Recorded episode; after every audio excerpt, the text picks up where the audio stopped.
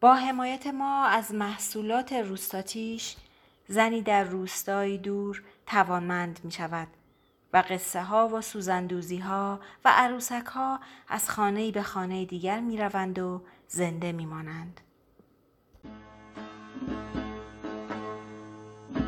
افسانه شماران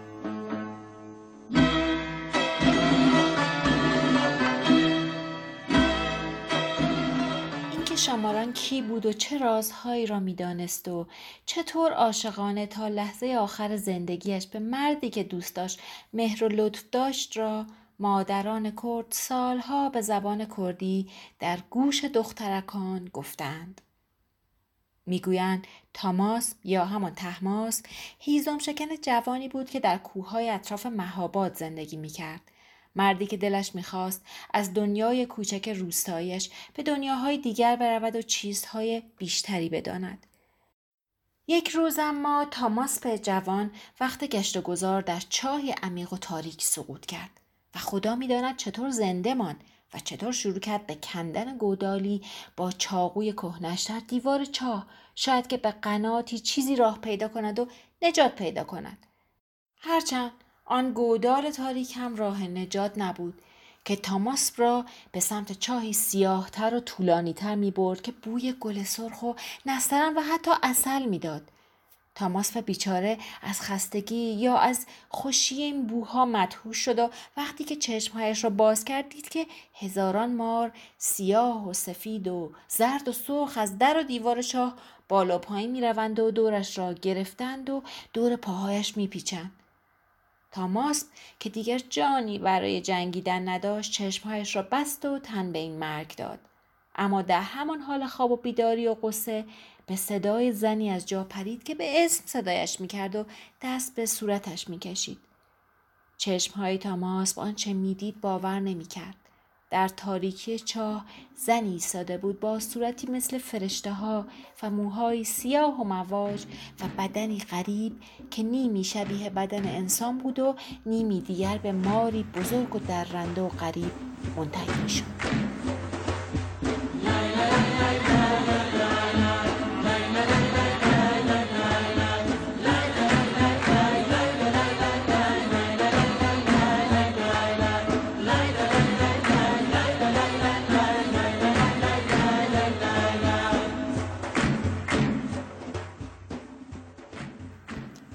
هرچندان صورت فرشتگون و خنده های مهربان دل تاماس را آرام کرد و اجازه داد که زن برایش بگوید که شاماران است یعنی شاه مارها و از خیلی از رازهای عالم خبر دارد و درمان خیلی دردها را می‌داند.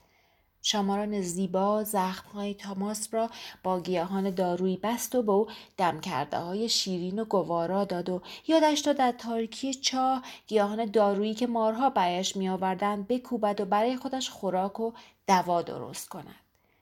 عشق بین شاماران و تاماس سالها طول کشید و آنها در کنار هم زندگی عجیب ولی شیرینی داشتند تا اینکه تاماس از زندگی در چاه خسته شد و به شاماران گفت که می‌خواهد به دنیای آدمها برگردد. شاماران از این تصمیم معشوق خیلی دل شکسته شد. اما فقط او را با مهر قسم داد که هرگز رازش را به کسی نگوید و وقتی با چشمهای سیاه قشنگش برای از دست دادن مردش اشک میریخ از او خواست که هرگز جلوی دیگران به آب نپرد. می‌گویند تاماس به مهاباد رفت و همانجا با فروش گیاهان دارویی زندگی بخور و نمیری داشت. تا اینکه خبر رسید حاکم شهر مریض شد و وزیرش به او گفته که باید خون شماران را بنوشد تا به زندگی برگردد. تاماس که از شنیدن این خبر غمگین شده بود خودش را پنهان کرد. اما وزیر نامرد همه جوانها را به برکه ها و رودخانه ها میانداخت تا به دنبال زنی با دم مار بگردند و دست آخر هم تاماس را پیدا کردند و به رودخانه زرین رود یا سیمین رود انداختند. و از دیدن پوست ماریش که زیر نور خورشید میدرخشید حیران ماندند.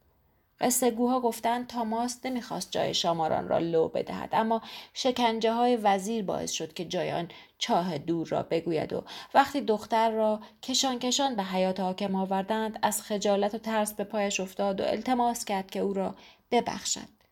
می‌گویند شاماران با مهربانی تاماس را بوسید و به او گفت که هنوز دوستش دارد.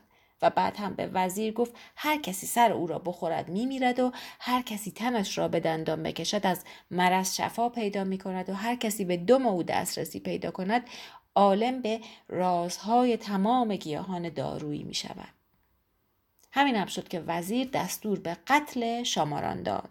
بعد هم با دیوانگی تاماس و بیچاره را مجبور کرد که بخشی از سر معشوق را بخورد. اما گویا شاماران دروغ گفته بود و وزیر در دم کشته شد و حاکم سلامتیش را باز یافت و تاماس هم به دانشی غریب دست پیدا کرد. حتی می‌گویند همان لقمان حکیم شد و توانست درد خیلی ها را با گیاهان دارویی شفا بدهد. بعضی هم گفتن شاماران که تا لحظه آخر با معشوق مهربان بود روحش را به دخترکش منتقل کرد. دخترکی که وقت مرگ او متولد شده بود و نیمی زن بود و نیمی مار و تاماس او را پیش مارهای عالم بازگردان و این قصه تا ابد تمام نمی شود و نخواهد شد.